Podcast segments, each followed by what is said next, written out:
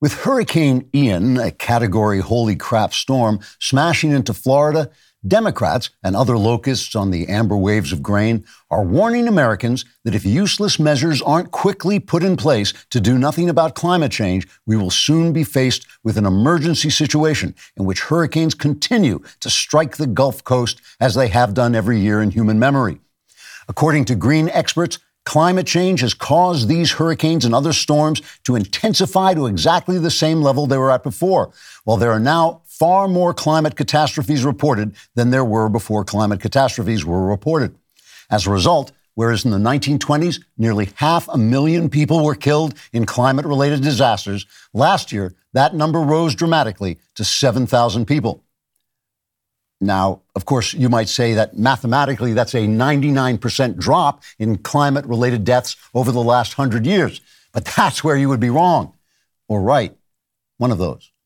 On CNN, soon to be former primetime host Don Lemon tried to explain the danger to his audience before his audience had to leave the airport lounge to catch his connection to Denver. Lemon said, quote, I grew up in Florida and I'm making my very serious face, so I can say with complete certainty that these storms are getting worse.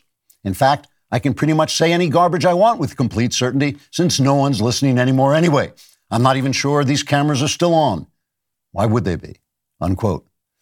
Lemon then wept quietly until he was carried off the set to make room for his replacement, a life size cardboard cutout of Brian Stelter, who was in turn replaced by one of those battery operated monkeys that play the cymbals and will host CNN's latest show, Reliable Battery Operated Toys. As the hurricane approached the coast, climate activist Al Gore delivered an impassioned speech to the hotel masseuse he was chasing around the room. Gore said, quote, we must follow the science through a cartoon forest of the imagination into a gleaming city of make believe. Because if we fail to act soon, my most dire predictions will come true and the world will be destroyed 10 years ago. Now, come to Papa, you little minx, and give me my special massage. Unquote. President and venal houseplant Joe Biden, speaking to a collection of mops in the broom closet he accidentally walked into, said, quote, my Inflation Reduction Act will make hurricanes a thing of the past as well as the present and future. And while the Inflation Reduction Act will do nothing to reduce inflation, it will spend $369 billion on programs that will bring temperatures down by statistically zero sometime in the 22nd century. We must funnel those huge subsidies to my cronies running green energy scams, and we must do it quickly before I forget what I was talking about. Why, look at you. Aren't you a pretty little girl? Oh, wait, no, you're a mop. Sorry. But if you don't mind, I'd still like to sniff your hair. Unquote. Spurgy colonialist fat boy Bill Gates also responded to the hurricane in a speech to a large gathering of the Society of Men Who Haven't Been Prosecuted for What They Did with Jeffrey Epstein's Underage Women, or the SMHBPTDJEU, a 501c3 charitable organization that raises money for bribes and assassinations. Gates said, quote, we must act on climate change at once because my private jet is parked outside with the engines running, and I've got to get home in time to transfer a billion dollars in stock to my foundation so I don't have to pay any taxes. So, like, follow the science or something, and I'll see you later. Unquote. The calls to follow the science multiplied after the hurricane winds grew so strong they blew Dorothy's house from Kansas to the fictional land of Oz, or possibly the World Economic Forum, where she was surrounded by drunken dwarves in ridiculous costumes or possibly the World Economic Forum, who danced around her in circles, singing in high pitched voices, quote, Follow, follow, follow, follow the science. We hear it is a whiz of a whiz because of the wonderful things it does. But deeper to deeper to deep, unquote. And after all, if you can't trust imaginary drunken dwarves, sex criminals, and old men with dementia, then you can't trust climate change activists at all. Trigger warning I'm Andrew Klavan, and this is The Andrew Klavan Show I feel hunky dunky. Life is tickety boo. Birds are winging, also singing hunky dunky doo. Ship shape tipsy topsy. The world is zippity zing. It's a wonderful day. Hurrah, hooray! It makes me want to sing. Oh, hurrah, hooray! Oh, hooray, hurrah!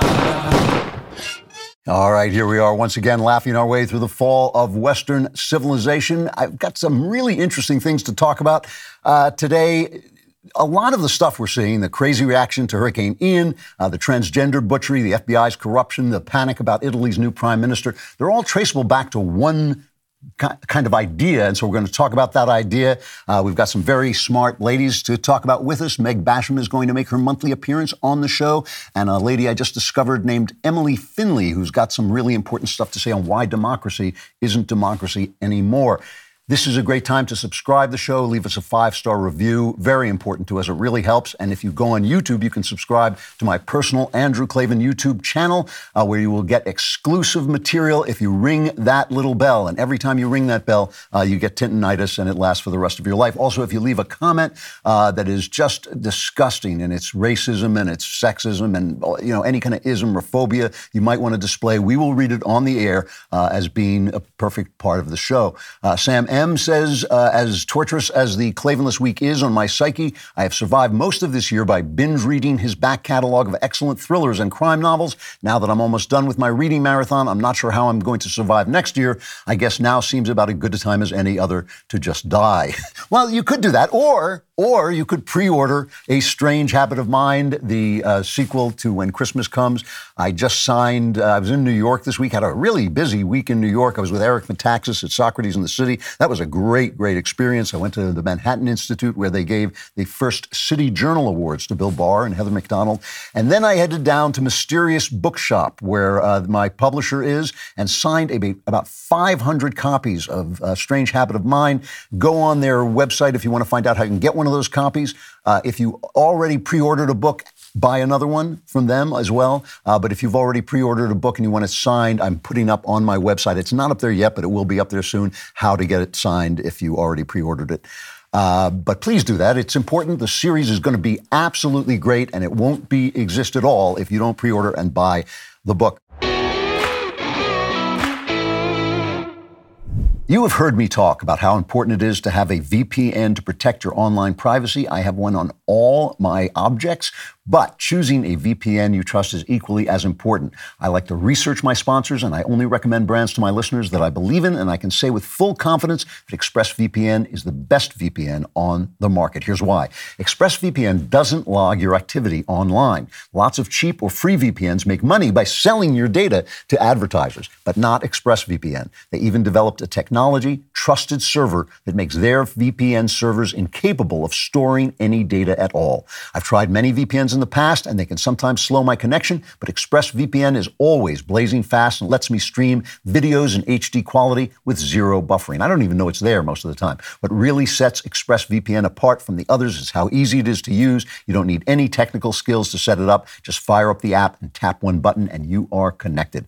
It's not just me saying this. CNET, Business Leader, The Verge, and many other tech journals rate ExpressVPN the number one VPN in the world. Protect yourself with the VPN that I use and trust. Use my link, expressvpn.com slash Klavan today and get an extra three months free on a one-year package. That's expressvpn.com slash Klavan. Visit expressvpn.com slash Klavan to learn more. Many of you are saying, how do you spell VPN? You're not smart enough to do this. You have to learn how to spell Klavan too. It's K L A V A N. So on the show, obviously, we talk a lot about the culture, uh, by which I don't mean just the arts, but the ways we behave, whether we go to church or not, whether we get married or not, whether we're faithful uh, in our marriage. Uh, we talk about the Overton window, the things that you're allowed to say and you can't say. And we all remember Breitbart's uh, favorite phrase, politics is downstream from culture. And there are other people who point out, I think rightly, uh, that culture is sometimes downstream from politics. Like if you have the uh, Obergefell decision that says that gay marriage is a right, you're going to, it's going to follow that you're going to get a lot of extremism, a lot of people suing guys who won't bake a cake for you, or the transgender craziness is unleashed. Uh, so that's politics having an effect on culture. But at a moment like this, when an epoch is ending, and it's the post World War II epoch is ending, the baby boom era is coming to an end, the Reagan era, they're all ending at once, and a new epoch, which I will call the internet epoch, is seeking to come to life and to find a way.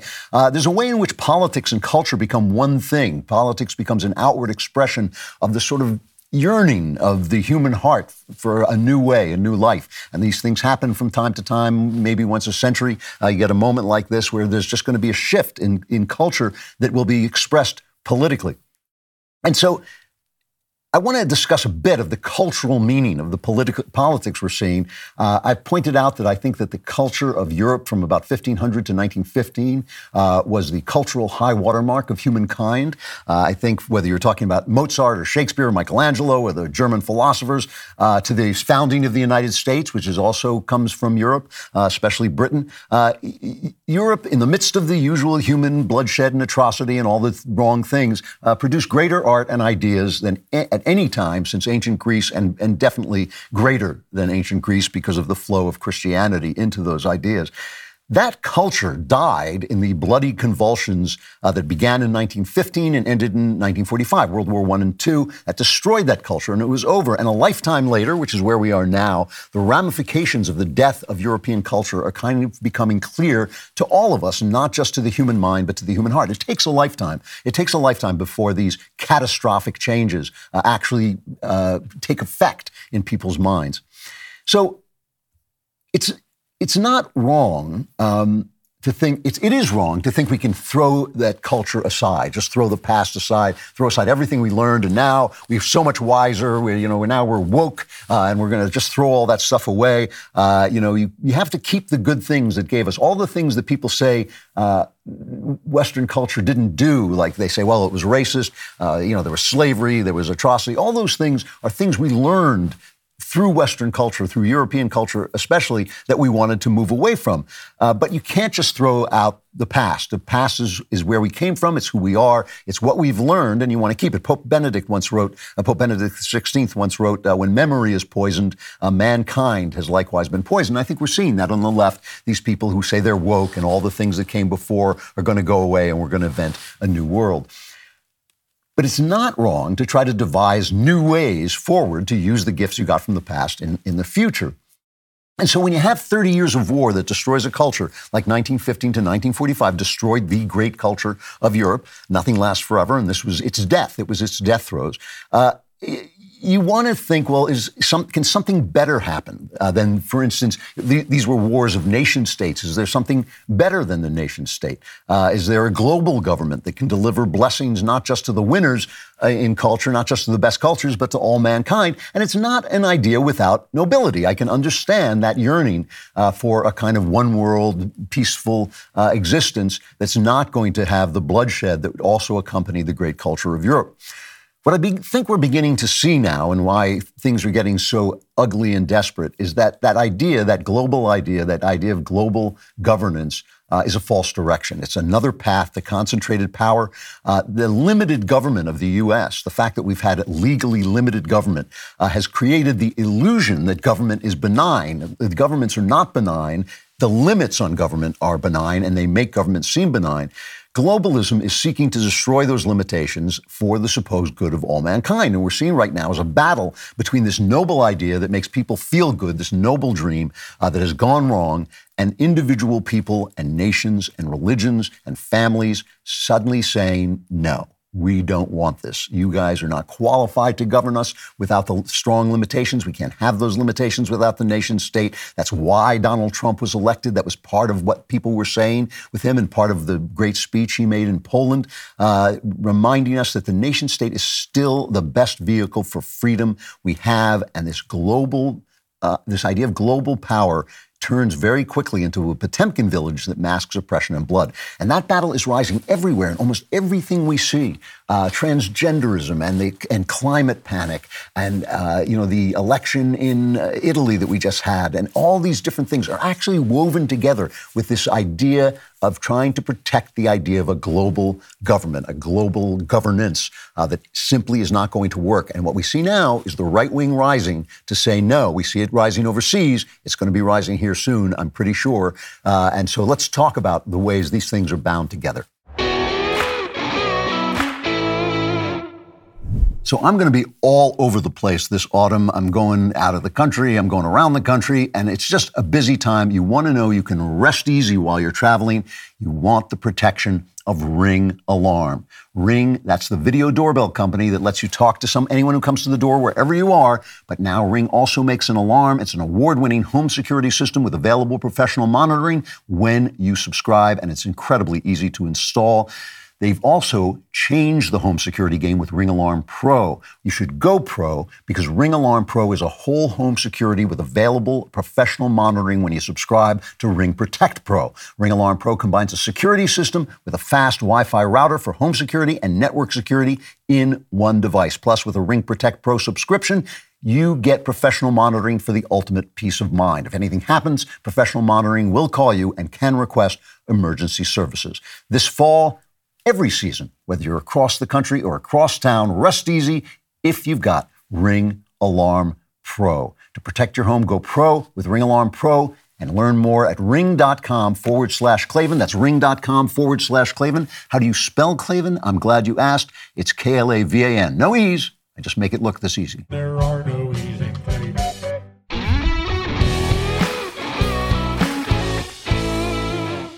So, by now, I'm sure you've heard that Italy is expected to have a new conservative prime minister, Giorgia Meloni, from the Brothers of Italy party. Uh, the way it works, she's won 26% of the vote for her party, and another right wing coalition uh, has 44% of the vote. So, she's expected to be the prime minister. Uh, now, Italy, like Europe in general, is having these economic problems, uh, especially hugely high energy prices. And our press is immediately saying, well, you know, that's because of Putin's invasion of Ukraine. And Putin's invasion of Ukraine was wrong. Putin's a bad guy. We shouldn't make excuses for him or for what he's doing. But but the problem is this green energy push has put Europe in Putin's power. There's Putin, Putin, Putin in the uh, in the driver's seat, uh, as Trump warned it would do to the UN in 2018, and the Germans laughed at him. Here's just a clip of Trump in 2018. Reliance on a single foreign supplier can leave a nation vulnerable to extortion and intimidation. That is why we congratulate European states such as Poland for leading the construction of a Baltic pipeline so that nations are not dependent on Russia to meet their energy needs. Germany will become totally dependent on Russian energy if it does not immediately change course. The Germans snickered when he said that. We didn't include that in the clip, but they were snickering to one another. And notice that the, the countries that he praised, Poland, you know, these are the conservative countries that are pushing back against the EU, that won't take Im- immigrants, won't have immigrants sweeping in, pushing back. Hungary is pushing back against their, uh, you know, trying to bring this transgender ideology uh, and really child molestation into their schools, and the EU is trying to punish them for that. So here is um, uh, Giorgia Meloni, and she's t- speaking obviously Italian, and I'll just read the uh, I'll read the translation in case you're not watching. This is about what we're doing here today. Why is the family an enemy? Why is the family so frightening? There is a single answer to all these questions. Because it defines us, because it is our identity, because everything that defines us is now an enemy for those who would like us to no longer have an identity and to simply be perfect consumer slaves. And so they attack national identity, they attack religious identity, they attack gender identity, they attack family identity. I can't define myself as Italian, Christian, woman, mother. No. I must be citizen X, gender X, parent one, parent two. I must be a number. Because when I am only a number, when I no longer have an identity or roots, then I will be the perfect slave at the mercy of financial speculators. The perfect consumer.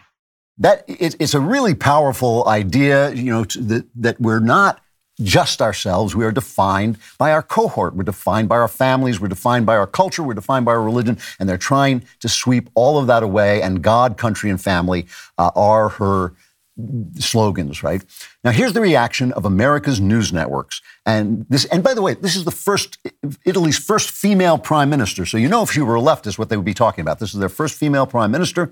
If you listen really closely, these are all the networks talking, reporting on this, you might notice a slight similarity in the way her election is being reported.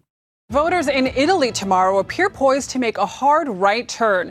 The woman expected to become prime minister leads a party with roots in neo fascism. The hallmarks of Italian fascism, like this motto Dio, patria e famiglia. God, fatherland, and family. A far right political party whose roots go back to post World War II neo fascists. Far right political party whose roots go back to post World War II neo fascists. Roots in Italy's post war fascist movement. Roots in Italy's 20th century neo fascist movement.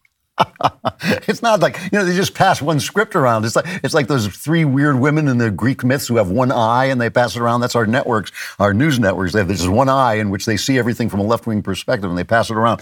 CNN has the former liberal prime minister of Italy, Matteo Renzi, on. Uh, and this is an amazing clip. This is actually an amazing clip because imagine this happening in America. You actually can't. So here's a liberal. He opposes her, and they ask him if she's a fascist, and this is what he says. Personally, frankly speaking, I was against Giorgia Meloni. So I'm not the best friend, and we grew up together in politics, but we were, we, we are, and will be rival always. At the same time, I think that is not a danger for Italian democracy. Uh, she is uh, my rival. I, I'm rival. We will continue to uh, fight each other. But the ideas are now there is a risk uh, of fascism in Italy is absolutely a fake news. Hmm. Fake news, yeah. So here's a guy who says, I oppose her. I stand, I'm against everything she's for. She's a conservative. I'm a liberal. She's not a fascist. The Wall Street Journal, in their editorial page, says Miss Meloni is a career politician. She's been vocal in defending Parliament's prerogatives against encroachments by the executive branch, which is the opposite of fascism, obviously. She owes her victory, at least in part, to opposing the government's management of the COVID 19 pandemic, which included draconian lockdowns, the most authoritarian policy Italians experienced in generations since World War II. So she is not a fascist. She, she is a member of the NAF uh, party, not a fascist, uh, elected by people who were reacting to the oppression of experts, right, which went all throughout Europe and the United States and many states in the United States. Now, obviously, you may recognize the way she's being treated as the same way we are being treated here, right? I mean, those of us who believe in freedom, who believe in individual freedom, who believe in religious freedom, who believe that uh, people uh, should be able to train their own children in matters of sexuality and morality, that teachers who haven't really taught our children how to read very well uh, should not be going in there and showing them, uh, you know, talking about their sexuality, should not be having gender, what, what, uh, cross dressing uh, and transgender uh, shows in front of these little kids. All of us are being called, well, here, here's a Grabien montage of the way we are being talked about in the press. And this is not just the left wing press, this is the press in general. Cut three. This means war. That is where we are. We are at war with these people. These folks are evil. There is an ultra right MAGA um, contention in this country that wants to overthrow the U.S. government. It is a danger to our democracy. It is a danger to our way of life. The MAGA movement is a threat. The extremists that we're dealing with every single day, we've got to kill and confront that movement. Clearly, you know, this is a um, literally call to arms. Obviously, Republicans, I think, are the biggest threat to democracy. We don't separate right wing extremists and Republican Party anymore. I see this as a party, uh, a MAGA party, that uh, no longer is confident that they can win elections with votes. And so now they're seeking to enact their political will through violence. This is literally what conservative white folks do when they don't get their way. They turn violent. Today's GOP is no longer a political movement. It is a fascist movement uh, so we're going to talk to uh, Megan Basham about some of the FBI's actions and who who who is the fascist here, uh, and we're going to uh, speak to uh, em- Emily um, Finley about why democracy is threatened by people voting. Why these people keep saying why that democracy is threatened by people voting. She has a really really interesting take on this. But this is not just rhetoric. This is not just rhetoric. In North Dakota, a man named Shannon Brandt 41 years old, got into an argument with an 18 year old boy, Cayler Ellingson, at some kind of street fair. And Brandt decided that Ellingson was part of what he called an extremist Republican group, got in his car and ran the boy down with his car and killed him under the influence of alcohol, apparently. Uh, uh, now, I want you to remember when we're talking about this, he, he ran this boy down and killed him. This is an 18 year old boy. I want you to remember Charlottesville in 2017. A right winger ran his car into a left wing protest and killed one person and injured many per- people, went to prison for life, as he well deserved. And there followed the great canard that Trump said there were good people on both sides when he was talking about other people who were discussing whether a statue should be legally taken down uh, or not. He was not talking about these people. And that became a, a canard that Joe Biden still spreads that lie. This guy Brandt, who ran this boy down, was released on $50,000 in bail, right? And so, of course, the media was uh, outraged. No, the media was not outraged. According to uh, Newsbusters, MRC Newsbusters, since September 18th, the morning and evening shows on the networks as well as NBC, MSNBC have been silent on this act of political violence. CNN covered it briefly on Friday's New Day for one minute and 45 seconds. And according to a search of CNN.com, the online version of the liberal cable network allowed just one story. Uh, you know, this is real violence being caused by real rhetoric, or at least let's let's just say it's not being helped by real rhetoric, and the, and silenced, erased. This boy wasn't just killed; he was erased by the press. Right? This is how the left regards the ideas of God, country, and family. Because let's face it, that's what we're talking about freedom. We're talking about we want to be free. We want to worship our God. We want to follow our morals. We want to teach our children what we believe, not what some, you know, the clerisy believe. Uh, we want to have a country that's not governed by the UN, that's not governed by international, uh, you know, uh, panels and people who don't get elected, like the EU, or just installed. Uh, we want our family to be our family. We, we want our identities uh, as uh, the new prime minister or, or presumed uh, prime minister of Italy is saying. Now, words like God, country, and family, they can be used to disguise evil things. Any words like hope and change can be used to describe evil things.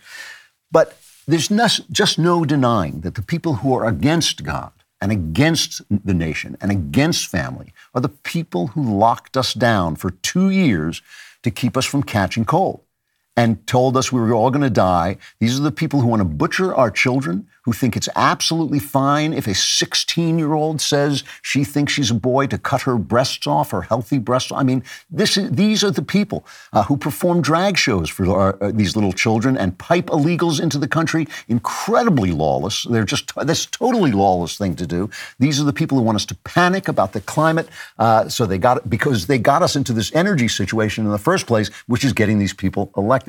So what's so terrible? If we're really talking about the freedom to worship God, which is in our Constitution, if we're really talking about the, our love of family, which is a standard of human life and certainly free life, if we're really talking about love of country, where all these systems, these freedoms are preserved, the thing, you know, why are we so afraid of this? So I know this guy uh, named John Fonte. He is with the Hudson Institute. And John is he's a brilliant guy, and he he knows more about political movements and their history than anyone I have ever met in my entire life. I mean, it is just remarkable. You can talk to, you can say any name any person that you know. I was listening to this guy or read a book by this guy, and he knows exactly the strains of where uh, he is uh, in in the history of political movements. So I asked him. I asked him, "Is this woman in Italy, is she a fascist? And he said, no. What she did was she took over a party, which does have its roots in fascism, because it's easier to take a party over and maintain the party than it is to start a new party. And then they banished all the bad guys, and now they are just a conservative party. Now, the other thing about John Fonte, uh, he's the, with the Hudson Institute, I think I mentioned that, is that he, he's kind of a visionary. Uh, and you may not have heard of him. And the reason, in fact, in fact a, a, a, colleague of his at the Hudson Institute just said, you know, a lot of people uh, have heard of Francis Fukuyama, who wrote the book The End of History.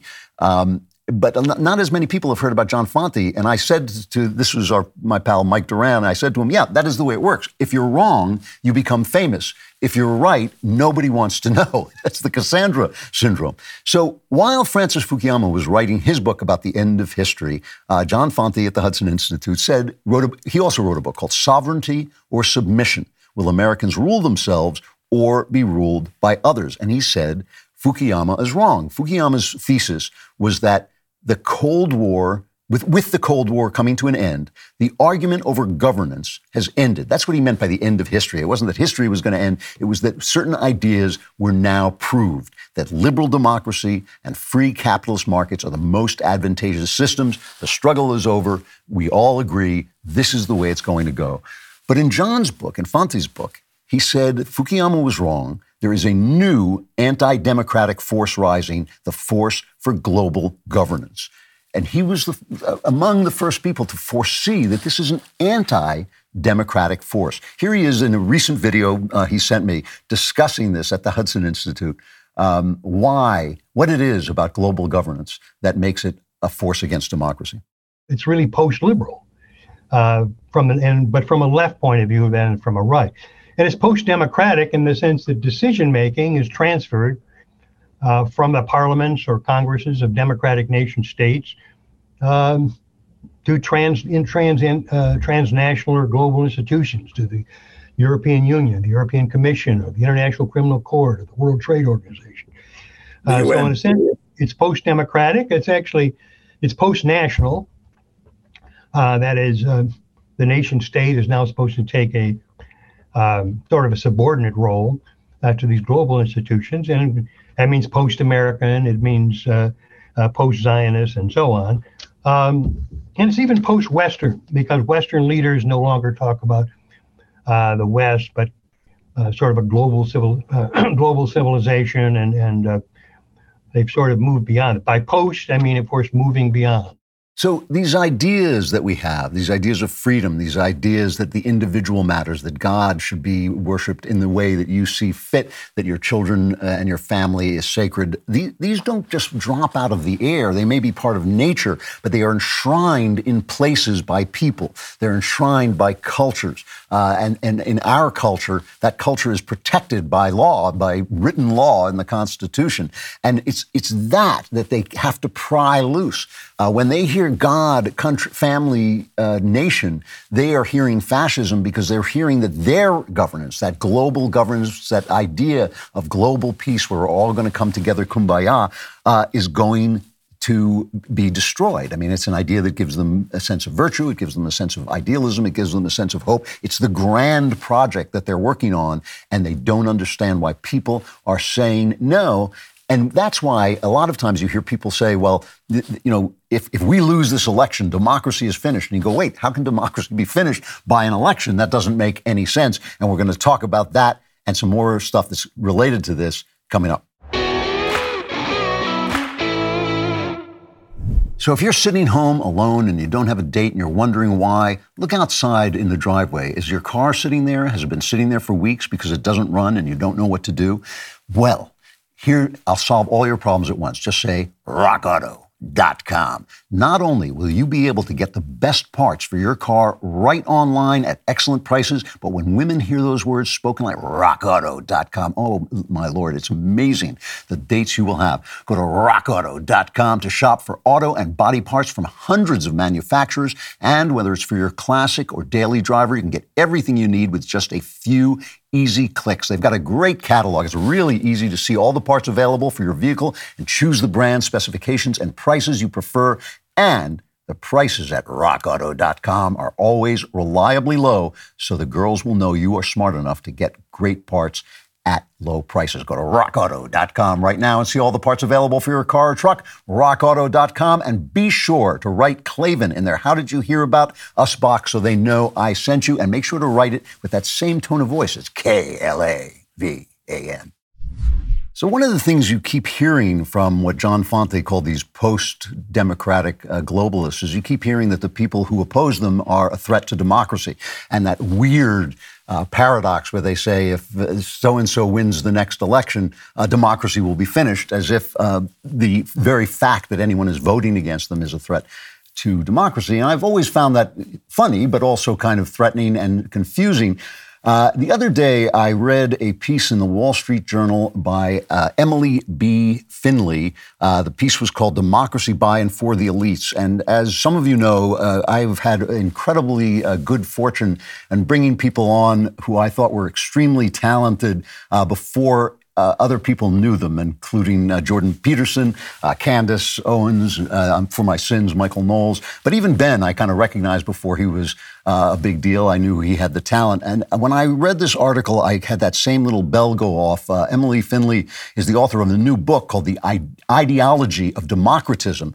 she holds a PhD in political theory from the Catholic University of America and has held postdoctoral appointments at Stanford and Princeton University. Emily, thank you very much for coming on.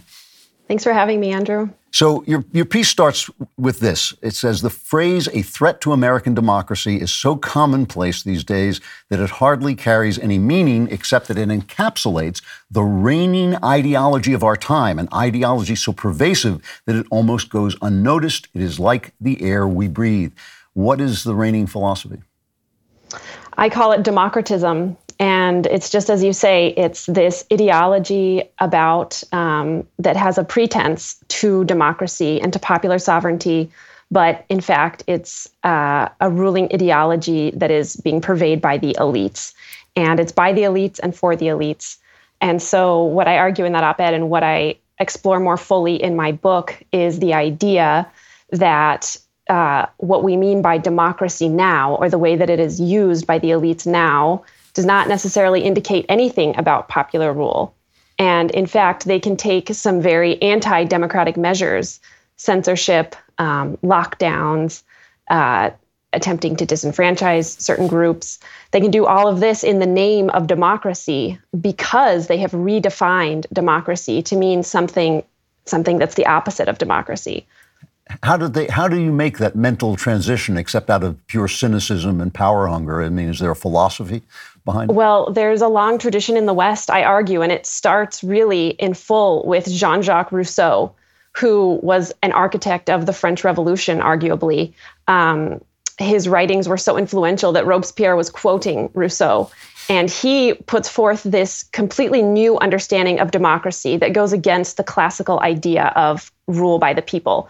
For Rousseau, democracy means something entirely different.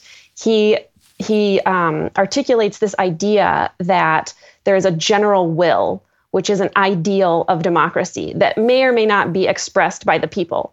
And in fact, the general will can and often does go against what the people want.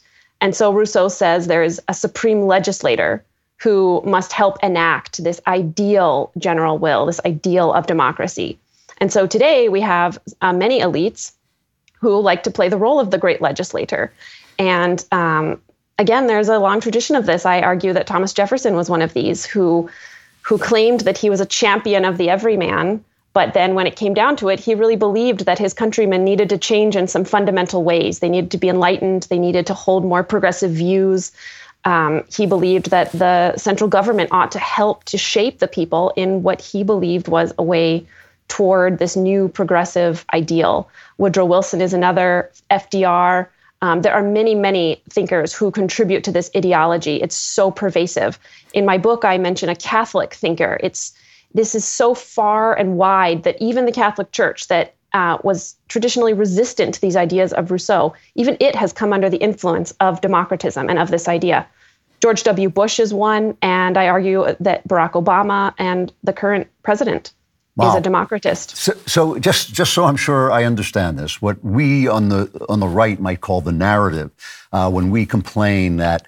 Uh, you know the the clerisy and the and the movie industry and the a- academy and the news media uh, have this narrative that even they think is what people believe, and which they manage to convince the politicians who are surrounded by them is in fact what the people believe.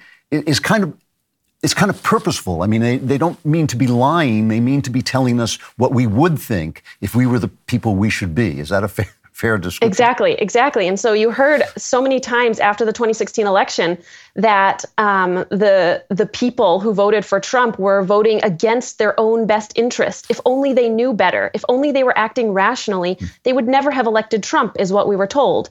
And so this plays right into the ideology of democratism because there is this assumption that there is an ideal will of the people and when the people are acting against that ideal, they're acting against their own best interest without even knowing it. And this is what the democratists say. And so um, I think that a charitable view is that the democratists don't even really quite realize what they are doing. Um, because again, this is so pervasive within Western thought. It, it goes uh, back to Rousseau and it it can be traced all the way to the present. So that, that was actually my next question, though. When uh, Hillary Clinton, you know, she calls all these people deplorables, uh, and you know, they they now uh, Joe Biden's calling us semi-fascists, and and and yet they if they win an election, then there are, are, is what they're thinking? I mean, I know you can't speak for them, but do you, do you believe that they're thinking along the lines that you're talking about, or they simply don't understand what they what they believe? I mean, do they do they think, well, if they only knew what they're supposed to be, they would vote this way, and since they didn't, they have done the wrong thing. They have voted against democracy. Is that is that a fair assessment? Yeah, I think it is. They have voted against democracy in the sense that democracy with a capital D has become an ideal and it is complete with all sorts of assumptions about human nature, about the family, about sexuality, about the way that we ought to live in very fundamental ways. Their beliefs play into that. And so this democracy with a capital D is ahistorical, it's a it's an ideal and it's something that the it's a way that the elites want the world to look and they call it democracy but it's really not democracy if if it doesn't have any meaningful input from the people. You know, one of one of the, the uh, writers you mentioned in your article was uh, de Tocqueville, and you know he, he, had this habit of being right about everything. He's a very very strange uh, visionary writer, uh, but he had this uh, idea that that ultimately our freedom and our democratic government government would be uh, reduced to what he called an immense and tutelary power. I don't know if reduced is the right word, but it would be it would be transformed into an immense and tutelary power. Can you talk about that a little bit? What was he trying to warn us about? What was he?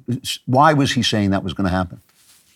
Tocqueville, um, he saw the American fetish around equality as something that would work to our detriment down the road, and that there would be um, there would be the, the crushing of meritocracy and of merit in the name of equality as an idol that Americans worshiped.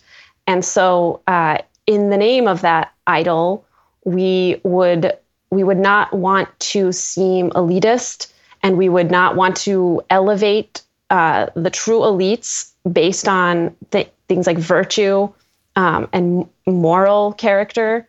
And so there was this confused elevation of people who were, um, I mean, it sounds cynical, but out for power and uh, out to um, take the reins from the people uh, in the name of administrative efficiency. And um, Tocqueville he predicted this soft despotism that wasn't going to be the hard totalitarianism that we saw in the 20th century, but it was just going to be the enervation of the American people. They just wouldn't really care about rising to positions of leadership. And um, yeah. So no, I think that's the guy was right about everything. yeah, he, he, very prescient.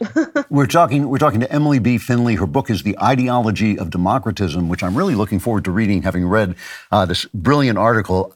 The other thing that I, have been talking about today is is the role of the family and specifically of women uh, in in the eyes of the globalists, the way the family sort of gets in the way of the globalist dream that they are going to bring this uh, immense and tutelary power to fruition uh, all around the world. We're watching in Iran as these incredibly brave women stand up to what is clearly an oppressive, uh, you know, rule. But at the same time, we're seeing here an attempt to sort of eliminate women, even eliminate women as a category, but certainly to uh, take from parents, mothers, and fathers the right to, uh, you know, to teach um, their children what they believe and to pass on their culture and their morals to their children.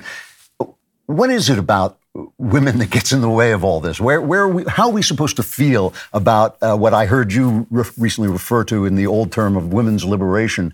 Uh, you know, how, how are we supposed to feel about this? Because obviously, as Americans, we want women to be uh, you know, fully enfranchised. But at the same time, there does seem to be a problem here with who women are and the, and the role they play. Yeah, it's just like the word democracy. It carries a lot of weight and it really plays to the imagination. And so when we hear, you know, the the need to liberate women, we think, well, of course, women should be liberated. We don't want them to be oppressed. But really, this idea of women's liberation from its inception with um, the Soviets, this was one of the first points of legislation with the Bolshevik Revolution in 1918 was to uh, essentially try to legislate away the importance of the family. And so we see that in all revolutionary movements. It's one of the first things that's done is to remove the children from the care of their mother and father. And that sounds extreme, but look today at the public school system. Hey, for free, a school bus will come, pick up your kids, take them, keep them after school. They're there all the time. And who's going to have more influence over the kids when they're there for 40, 50 hours a week or something for some children, um, you or the children? And so it's it's such a a powerful tool of states, of the state, or of um, anyone seeking regime change, is to break up the nuclear family, get the mother into the workplace, claim that that's her way of being liberated to go work for you know a corporation for 40 hours a week, right. and take her kids away from her, and and say that that is liberating her.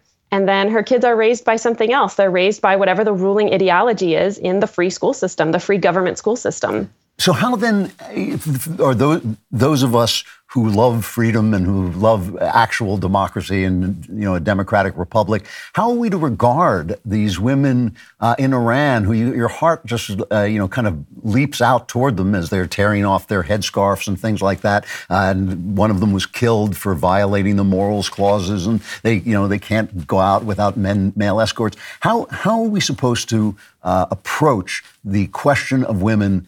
In our society so that we both have the respect for them as full human beings in our uh, in our system of, of, rights, but also realize that maybe the differences between men and women are essential to our freedom. Oh, that's such a huge, yeah, huge sorry, question. yeah, of course, my heart goes out to the women in Iran. Um, absolutely. I'm I feel so blessed to be an American and, and to have many choices as a woman uh, that I wouldn't elsewhere in the world. But um, I think that womanhood and femininity need to be embraced, and we need to have a return to embracing motherhood and and understanding that these different biological roles there's a reason for them and we can't simply try to legislate them away. We can't even get rid of them through medical intervention we're finding. Um, and i think that instead of trying to do battle with nature we should find ways to embrace it and be supportive of um, of motherhood and and womanhood.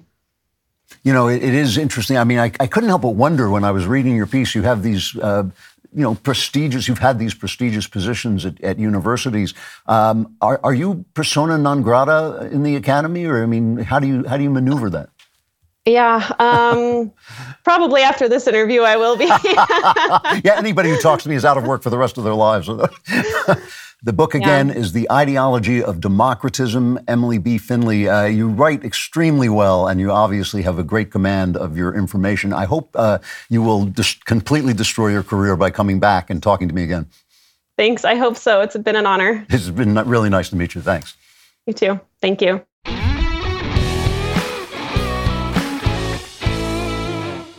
Another thing that's linked into this dream of global governance is this is climate panic. Uh, you know, Hurricane Ian has hit Florida. It's moving towards South Carolina as I'm speaking. Uh, and I'm not belittling the storm. The storm did a lot of damage. There were some deaths. Uh, but the coverage, you know, I used to be a radio news writer, and I remember hurricanes coming into New York, and they literally came in and told us to scare people because it would keep them listening uh, to the radio. And I remember once, one time, scaring people so much that I actually scared myself and had my wife like type, taping up the windows. And of course, the hurricane never arrived. This is a bad hurricane, but that that ethos is how you get some of the coverage you get. This uh, is a clip from uh, 2016, Shepard Smith at Fox News reporting on Hurricane Matthew, which is a classic version of uh, the co- way we cover hurricanes. See this? Melbourne, Daytona Beach, all the way up to Jacksonville. This moves 20 miles to the west, and you and everyone you know are dead. All of you. Because you can't survive it. It's not possible unless you're very, very lucky and your kids die too. Thanks, Shep. Uh, but but look, it really is a storm, and you know, usually these storms, traditionally these storms are moments when kind of politics is set aside. The state realizes he needs FEMA federal aid. The feds realize that they've got to take care of the people in the states because they're part of the country, uh, and usually there's some cooperation. There has been some cooperation, but not from the press. Not from the press. This has got to be an opportunity to demonize DeSantis. DeSantis with his uh, pro-family laws, with his protecting uh, the parents' rights to raise their own children, with his hitting back against the major corporations like Disney, with his standing up for the rule of law at the border. They've got to try to demonize him about this. And this was a great exchange that proves what a terrific politician this guy is as a, as a journalist tries to make him look bad. Cut 11. FEMA Administrator Criswell said today that she acknowledged concerns that uh, Florida, as, as was said, lacks response to the storm so far, and that whoa, some whoa, folks whoa, are whoa! living Give me there- a break. That is nonsense. Stop politicizing, okay? Stop it. We declared a state of emergency when this thing wasn't even formed. We've had people in here. You've had counties doing. Uh, they've done a lot of hard work, and and honestly, you're trying to attack me. I get, but like you're attacking these other people who've worked very hard, and so so that's just totally false. Um, I don't think we've ever, certainly since I've been governor, declared a state of emergency this early. Uh, we made sure that we were very inclusive with it. We said that there was a lot of uncertainty, and and we've worked to make sure um, the preparations that have been done and all the the stuff. You talk to the people at the counties when they've needed something, stuff gets there very quickly because of what Kevin and his team have done. That's great. I love this guy. He, he is really a boss. He's doing a great job, and and doing the part of what a politician, a re- Republican politician, has to do is he has to be able to bounce the press down the street like a basketball because they're corrupt and evil. Now. The, the other one who got his crew cut caught in a ringer was Don Lemon. These guys on a roll of uh, viral uh, humiliation, which is just making me laugh out loud. Uh, here he is with uh, Jamie Rhome of the National Hurricane. Hurricane Center is explaining the, how the hurricane works, and uh, Don has to try and tie it into climate change. What effect does climate change have on this phenomenon that, that is happening now? Because it seems these storms are intensifying. That's the question. I don't think you can link climate change to any one event. Okay. On the whole, on the cumulative, uh, climate change uh, may be making storms worse, uh, but uh, to link it to any one event, um, I, I would caution against that. Okay, well, they, uh, listen, I grew up there, and these storms are intensifying. Something is causing them to int- intensify. hey, don't give me your science, science man. I grew up there, and I have a very serious face. Uh, so, but the, but the point the point is this. The point is this that this there is a reason. There's a reason this climate change is so uh, is such a juicy cause for panic. Here's Biden discussing it. Uh, cut 31. Our commitment to tackling the climate crisis, which threatens all of us, we're seeing the consequences of climate change around the world uh, very vividly, including in the United States right now. And, uh, and I know your nations feel it acutely, and for you all, it's an existential threat. Okay. It's not an existential threat. Uh, you know, this is, there is no science saying the climate. There's no science saying that climate change is an existential threat. It's getting warmer. Human activity very likely has a role in it's getting warmer. Uh, warmer temperatures will probably save lives because more people die of the cold than of the heat. Uh, but there'll be a cost in restructuring things, like on Martha's Vineyard, they'll have to let the illegals back in so they can build a seawall. Uh, but if, if you don't ruin economies by closing down their energy for to be replaced with a kind of energy that we simply cannot create and do not have, uh, will cont- there'll continue to be fewer climate deaths as there have been, as I said in the opening, uh, un- over the last century. There have been many, many fewer climate deaths because we're richer and better prepared and better able to build infrastructure. So what is what's it got to do with globalism? Well, you heard what your president. I'm now I'm now calling him uh, President former Joe Biden because he's gone. Uh, but um, President former Joe Biden said that this is a a global threat. This is a threat to everybody, right? So we all have to come together. We all have to deal with this. And you're seeing this a lot, in, a lot, this kind of call for the, the United Nations or some international body to take control and let the experts do what the experts do, which is screw things up. So the, the uh, communist prime minister of New Zealand, who had just draconian lockdowns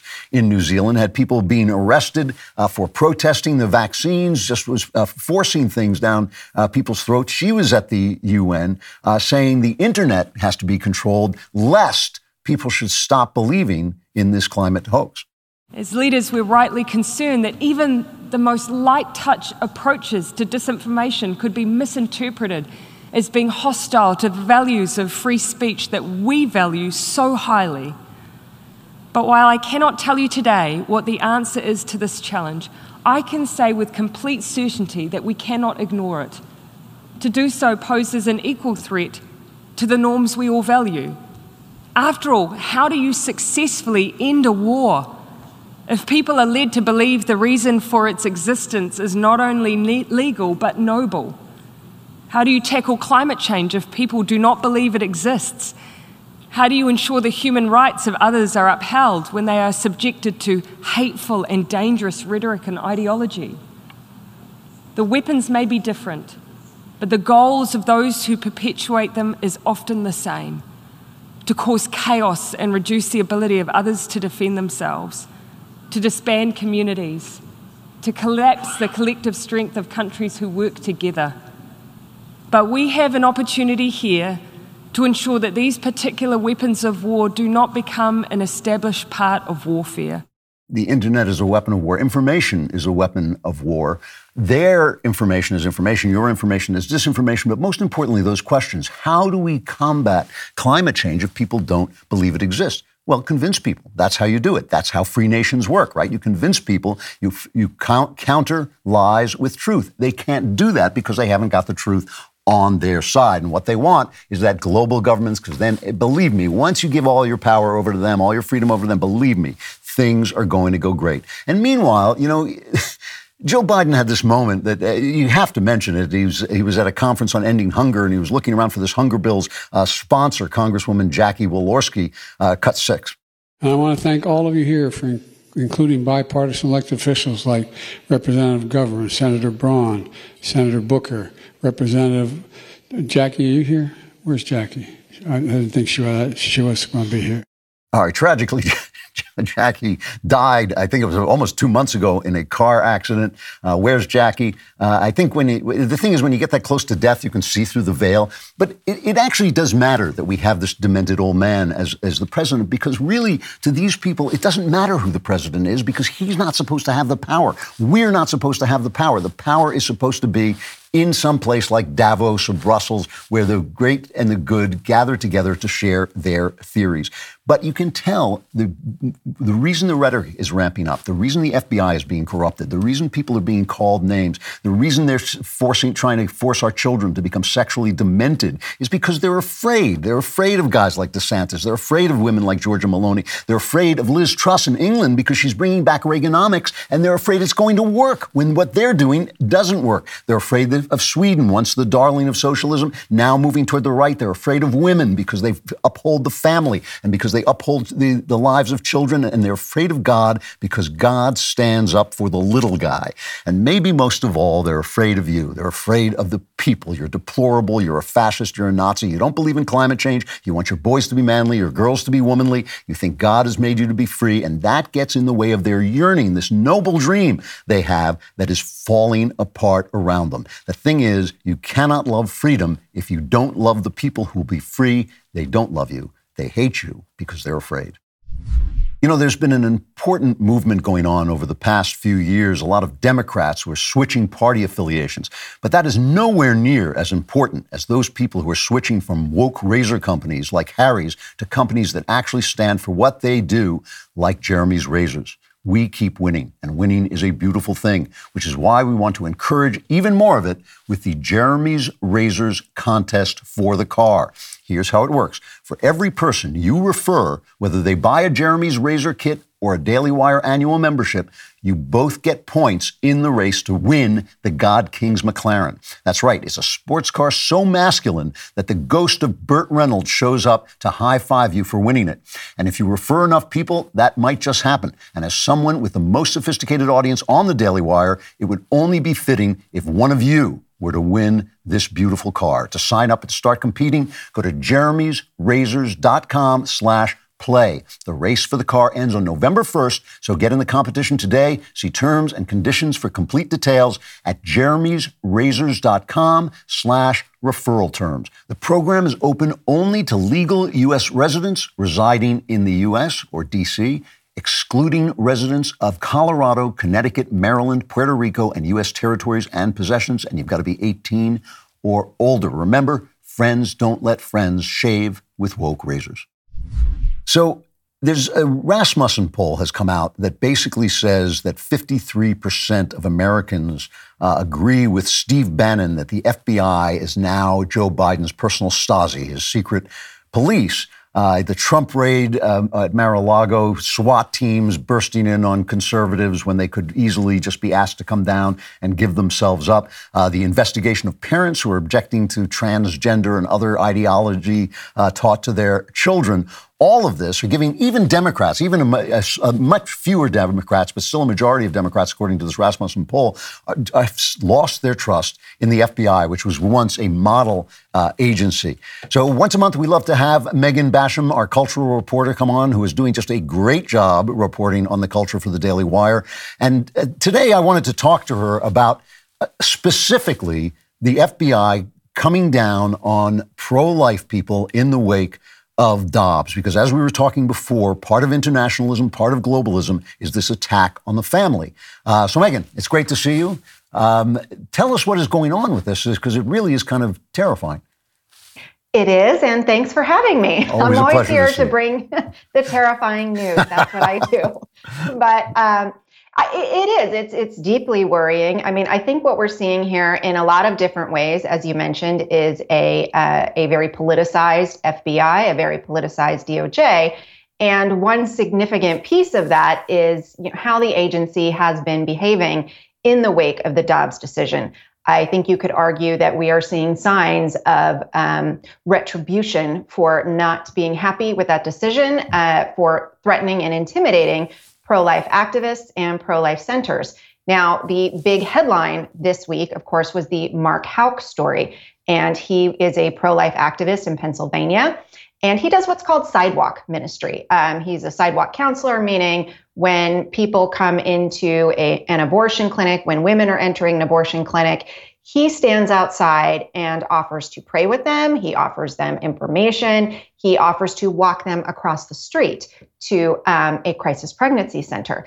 And everyone I spoke to, and I spoke to a number of people this week, describe Mark Houck as a very gentle man. Uh, he's a Catholic. They say he prays the rosary out in front of this clinic, but certainly not somebody who is bombastic or threatening. So, in this specific case, what happened was uh, Mark Houck uh, got into some sort of argument with a, uh, a clinic volunteer. And this clinic volunteer uh, got in the face of Mark Houck's son. This is the Houck family's version of what happened. Um, and he was screaming obscenities in the face of Mark Houck's 12 year old son.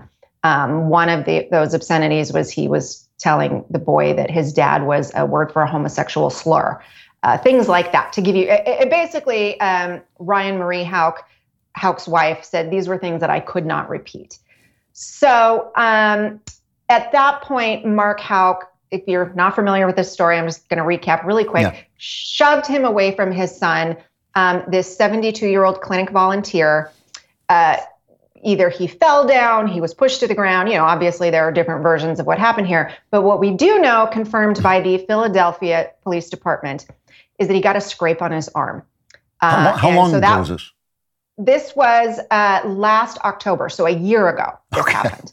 Yes, and he got a scrape on his arm, and uh, the Philadelphia PD declined to uh, pursue any charges with this. A Philadelphia DA, a local DA, declined to pursue any case with this. One can arguably see why. Um, at that point, this gentleman tried to file um, some sort of criminal claim, but he didn't bother showing up to the hearings. So that was dismissed. And then at some point, um, he must have contacted the FBI about a FACE violation. And FACE stands for Federal Access to Reproductive Clinics. And this was a law put in place uh, in, during Bill Clinton's presidency. So, um, you know, it's been around for a long time, but it really refers to um, people who are trying to block women from accessing either an abortion clinic or a crisis pregnancy or pro life ministry would fall under this as well. So, um, at that point, um, what happens is that Mark Houck is contacted by the FBI. They say they are looking to, um, they notify him that he's the target of an investigation. And Mark Houck retains an attorney who I spoke to this week, a man named Matt Heffron, who is himself a former um, federal prosecutor. So he knows how these things work, and he contacts the uh, FBI agency and says, look, um, he will make himself available for any questions. In fact, um, the attorney said he did not hear back from the FBI, and that alarmed him. So he reached out uh, more than once. I think he said three times to try to let the FBI know we are happy to make Mark Houck available for any questions you might have. He didn't hear back from them. And so then last week, a, a team of FBI agents showed up showed up at the Houck uh, family ha- home with they said 25 to 30 uh, the fbi told fox news no no no it was only 15 so okay only 15 armed fbi agents and they did admit yes weapons were drawn and they arrested mark houck and carted him off at 7 a.m in the morning That's so, amazing. That's amazing. yeah that's kind of the encapsulation of what happened Yep. Okay. so yeah, so at, at that point, I spoke to um, Houck's attorney, and what he told me is that um, he sees this as the weaponization of that FACE Act. This appears to be a, a rather flagrant political statement uh, that they want to punish people like Mark Houck, who, quite honestly, is, is just a delightfully peaceful guy. He prays the rosary on the sidewalk. He talks to women and asks them if they'd like to go to the crisis pregnancy center across the street. And so the only the only thing that we can think of is um, uh, that they want to uh, send a, send a message uh, to the peaceful pro-lifers or anyone who disagrees with abortion. That- So is is this a general thing when when he says this? When the attorney says this, is he referring to other cases or specifically to this? I mean, this is pretty dramatic. So Right. And I think that's the most important point here is that this is not isolated. So he mentioned to me that there are three other cases now um, that he's been contacted on, and that they are seeing a ramp up of this across the country with pro life activists. I spoke to the executive director of a pro life ministry in St. Paul also this week, who said that he has been doing this work since 1986. And for the first time ever, one of his sidewalk counselors was approached by two FBI agents, again with questions about a face violation. So, um, what he told me, again, they've never experienced this before, but they have noticed that um, these clinic volunteers have gotten very aggressive. He said they've always kind of done this sort of thing, but they've gotten very aggressive about getting in the face of people on the sidewalk and um, trying to provoke a reaction. And in our conversation, I kind of likened it to in a basketball game, trying to draw the foul. Um, and then, you know, maybe you kind of flop on the ground or you try to make a big show so that you can claim there's some sort of violation here. And so he felt like he had to send a note out to his people and say, look, whatever happens, don't engage with these guys. Don't respond to any provocation. Back off. Don't get involved with them. Um, so that's a really important piece of this story. And another important piece of this story is that um, we have also obviously seen a lot of news about attacks on pro life uh, agencies, on crisis pregnancy Right. centers. And these involve really dramatic acts, things like arson, firebombing, significant vandalism, and threats. Those have been going on since May. There's a particular group known, known as Jane's Revenge who's really been involved with a lot of this.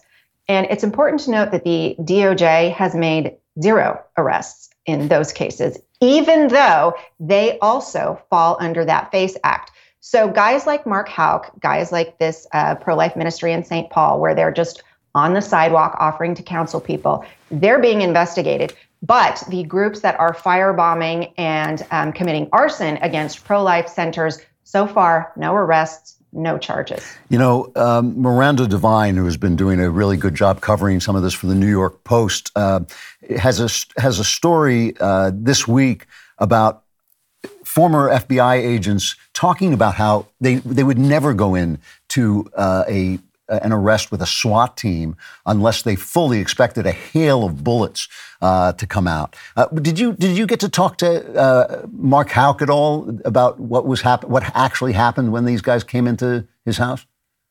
I didn't get a chance to talk to Mark Houck, but again, I did talk to his attorney. And it, this guy was really interesting because he was a former federal prosecutor. Yeah. He has been on the other side. And he told me this is not normal. This is not standard procedure. Particularly as a uh, former uh, federal prosecutor who was proud of being with the Department of Justice, I find the thuggish behavior uh, that we see now um, to be embarrassing. Uh, it, there's there's no reason why uh, the Department of Justice should have brought to such a low level that they are now a political, almost secret service uh, of uh, the Biden regime. Uh, wow.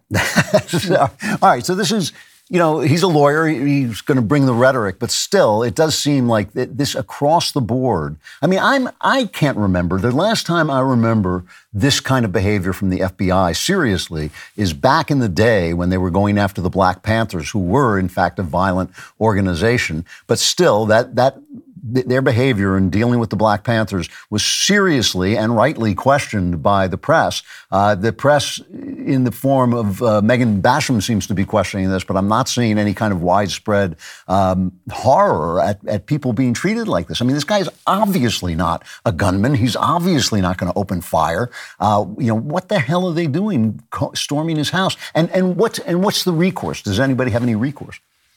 Well, you know, I think that's the biggest issue is that this feels like a two tiered system of justice. Even if you feel that, okay, maybe some of these pro life centers, um, we should take a look at what they're doing on the sidewalk and make sure they're not overstepping their bounds. Okay, that's fine. I disagree with that personally. But if you say that, how can you argue we're not investigating the arson and firebombing? Or if they are investigating, we're not hearing about it. We're showing no results from that. We're seeing no arrests from that.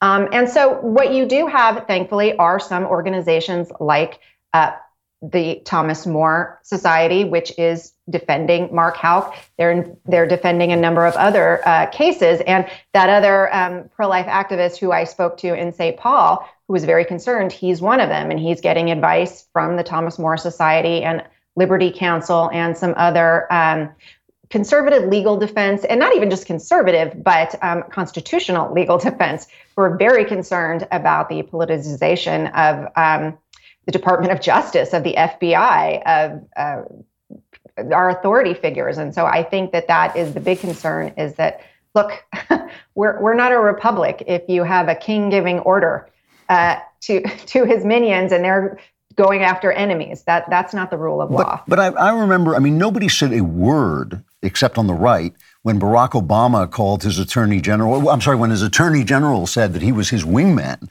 Uh, he was the president's wingman when the attorney general is supposed to be independent. Nobody even said a blip. I mean, this has kind of been going on before Biden too. Well, and that's one of the things that uh, Mark Heffron, the attorney, excuse me, Matt Heffron, the uh, Thomas More Society attorney, brought up was that he said, look, this is not actually new. There was um, what he called sort of a secret abortion task force under Obama. And mm. that was news to me. So that's another thing that I really want to look into. But um, so he said it's not new that that was going on, but he feels that it's much more organized and it's much more ramped up and um, much more overt than they saw during the Obama administration. Like maybe there's a lack of fear uh, now that we don't they don't need to hide these things anymore they're just kind of doing it out in the open um, so that if anything is maybe the most concerning thing knowing that um, there's no fear of public perception to just be doing this blatantly in front of you know the view of the electorate you know, it's it is terrible. You feel sometimes when you're ranting against the press, against the media, that you're it's a cliche, and everybody rants against the media. Nobody likes a, uh, the media, but the dishonest media that we have, the corrupt, ideologically corrupt media we have, allows this to go on, and they turn a blind eye. Nobody is really covering this except for Fox News and us. I mean, nobody is uh, paying attention to this in in the uh, mainstream press. Uh, but it really is terrifying, and people are seeing it. Uh, if, if that Rasmussen poll is even close to correct. Those are incredible numbers of distrust in what was once one of our most trusted law enforcement organizations. Megan Basham, reader stuff at the Daily Wire. It is absolutely terrific. That, that was a great job, Megan. Thank you so much for coming on with that. I appreciate it. Thanks for having me. So, for those of you who are not subscribers, the Klavanless Week is coming at you like a train comes at Pauline when she is tied to the tracks. Uh, soon you'll be gone. But in the meantime, we do still have the mailbag coming up to solve all your problems, and here it is. Jackie, are you here? Where's Jackie? I didn't think she was, she was going to be here. Yeah! I knew that was going to be. I, I guessed that one. Uh, all right. Uh, from Jeff and Shannon Dear Mr. Klavan of innumerable titles. Recently, my wife and I had an interaction with our seven year old son and five year old daughter about gender norms that left us feeling like we agreed on the answer but couldn't properly articulate it. Uh, and we're eager to hear your insight. Our kids are objectively wonderful and absolutely adore each other and they're nearly always playing together. My son joins in the dress up. My daughter helps with his Legos. I have no problem with my son playing dress up, and I know he's still too young to have any ideas about sexuality. So recently, we let them both pick out new backpacks for school, and my daughter immediately chose the unicorns prancing across the pastel landscape. My son then picked a butterfly pattern, which was we. If I had to guess, was targeted at girls. My wife and I both felt that he would be better off with more traditional boy pattern backpack. When he asked why, uh, why is a pattern okay for girls but not for boys? We couldn't quite find the words. Uh, my mind went to not wanting him to be bullied, uh, and really, I don't want a gender confused society to see him and potentially target him for indoctrination. Is there a better answer? Is it right to encourage little boys to pick masculine things or generally to encourage kids to conform to traditional gender norms? In the end, we found other options, including a space themed backpack that my son liked even more. Thank you for sharing your perspective and wisdom, and we appreciate all you do. Uh, yeah, listen, you're absolutely right about this. And no, you should not feel bad at all uh, about encouraging your children to um, conform to traditional gender norms. And of course, there's a difference between your understanding of what's going on and uh, their understanding. They're little kids; they don't need to know all your reasoning about things.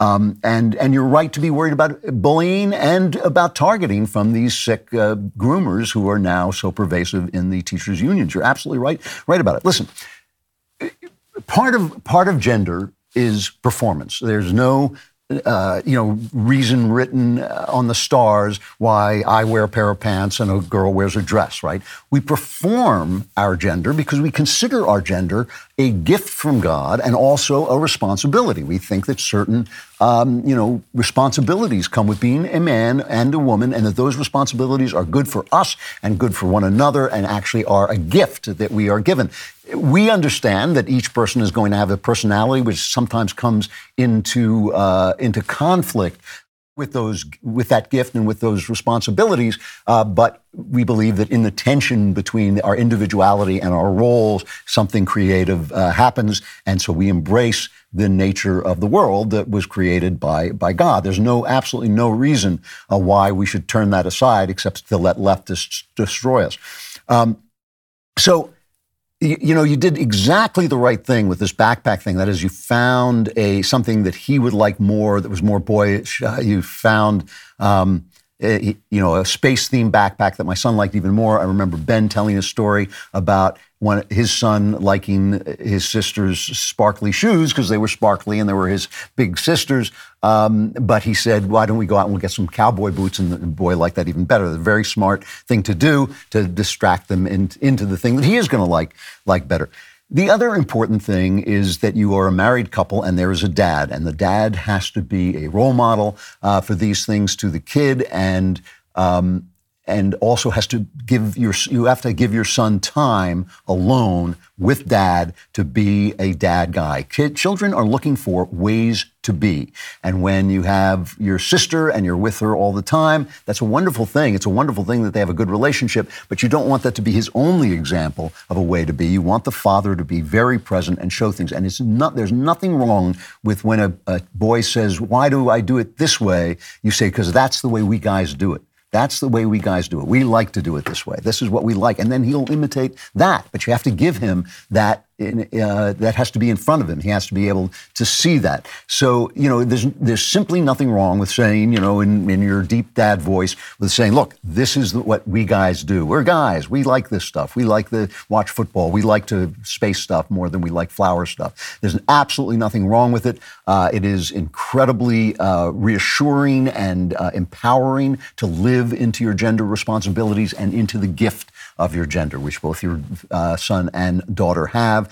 And uh, you are definitely, it's definitely true that you want him to fit in with the other guys and you don't want these crackpots and groomers and sickos uh, who are also called teachers to uh, to be say, oh, there's one, I got one that I'm going to pull out and encourage to be transgender because that really is happening and it really is messing people up and it really is a, a dangerous thing. So you're you're you shouldn't feel shy at all about encouraging gender norms and you have to, but you have to model them and he has to have somebody to admire and look up to, namely you, uh, to do that. So you're lucky you're in a full marriage uh, not a broken marriage, and you have to take advantage of that and make sure you're present for that little boy uh, because it, it's dangerous out there. Um, uh, from Richard uh, Lord Klavan, you are a Protestant who values the liturgy and rituals of the historic church. So am I. I am an Anglican Catholic, which is a Catholic, not connected or not dominated by the Roman Church. Uh, why do Catholics so often belittle and demean Protestants as backward simpletons who think it's just me and Jesus and don't understand theology or church doctrine? Uh, I often listen to Catholic re- radio and find the pride and vainglory of the hosts regarding uh, anyone outside the Roman Catholic Church off-putting and unchristlike. Why the hostility? Thank you for your unique and invaluable voice, and may God richly bless you. Well, thank you for that. Uh, this is uh, listen. I don't want to just call out the Catholics. This is a problem across the board.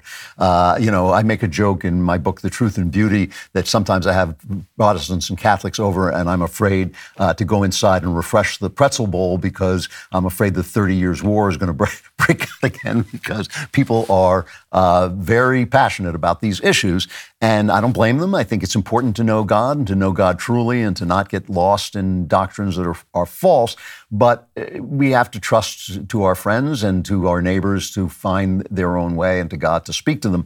And so uh, the, the one thing I will say, and not some of my best friends are Catholics. I think most of my best friends are Catholics, and uh, and I love them to death. But they do have a particular way of just assuming that if you follow the path, you will become a Catholic. That sometimes makes you want to like sneak up behind them and just give them a quick clap on the back of the head.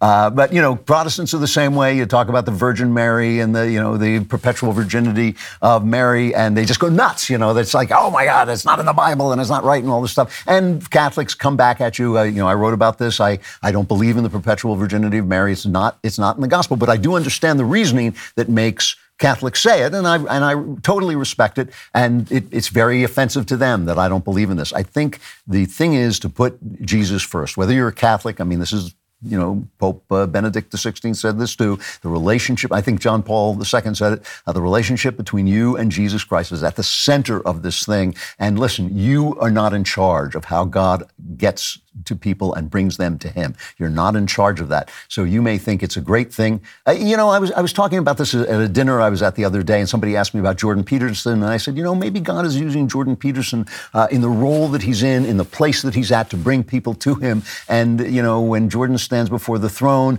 uh, you know, he may get a, a pad of paper that says these are the things you got wrong, but you did the job we sent you to do, and thanks very much and welcome home. You know, I, I mean, we just don't know. We don't know how God is using us, and God is using using uh, different different ways to bring us to Him, and we should be uh, just a lot less certain and a lot less uh, um, what's the word I'm looking for? Uh, a lot less uh, aggressive in pushing our, our beliefs on other people. But it's not just it's not fair to say it's just Catholics. So Catholics and Protestants have been going at it uh, since 1500, and I, I, assume they're going to continue to do it. We should do it with a little bit more grace.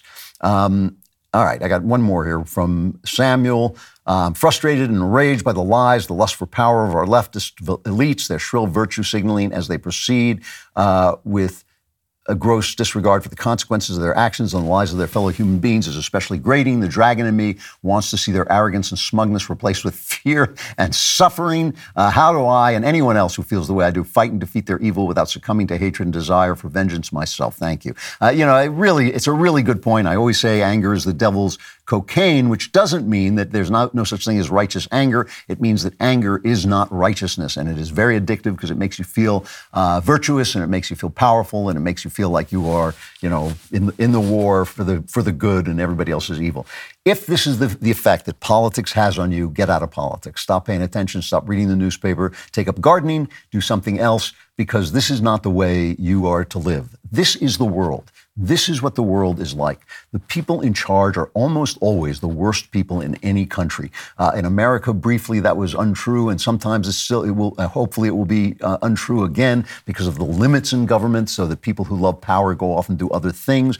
But mostly, governments and countries are run by terrible people, and mostly political people are uh, not interested in the truth. They're interested in winning. And this is the way it is. This is what politics is. And if you can't deal with that without being angry and without understanding that this is the world you're in, uh, don't do it because you should not live your life in rage and looking for vengeance. Uh, you know, live with you got to live with a sense of humor. Though life life is is very sad, and if this day is a good day, you got to live uh, with joy in that day you know, fight your fight, but fight it as a role of as a fight of ideas, not as a fight between people. Fight it, you know, bad ideas with good ideas. Don't fight. Don't think that you're fighting good people against bad people because none of us is righteous. No, not one. And you do not want to live your life in anger. We stop there for those of you who are not subscribers. You poor, poor fools. The Klavanless Week is upon you. But if you do subscribe, Members Block is coming up next.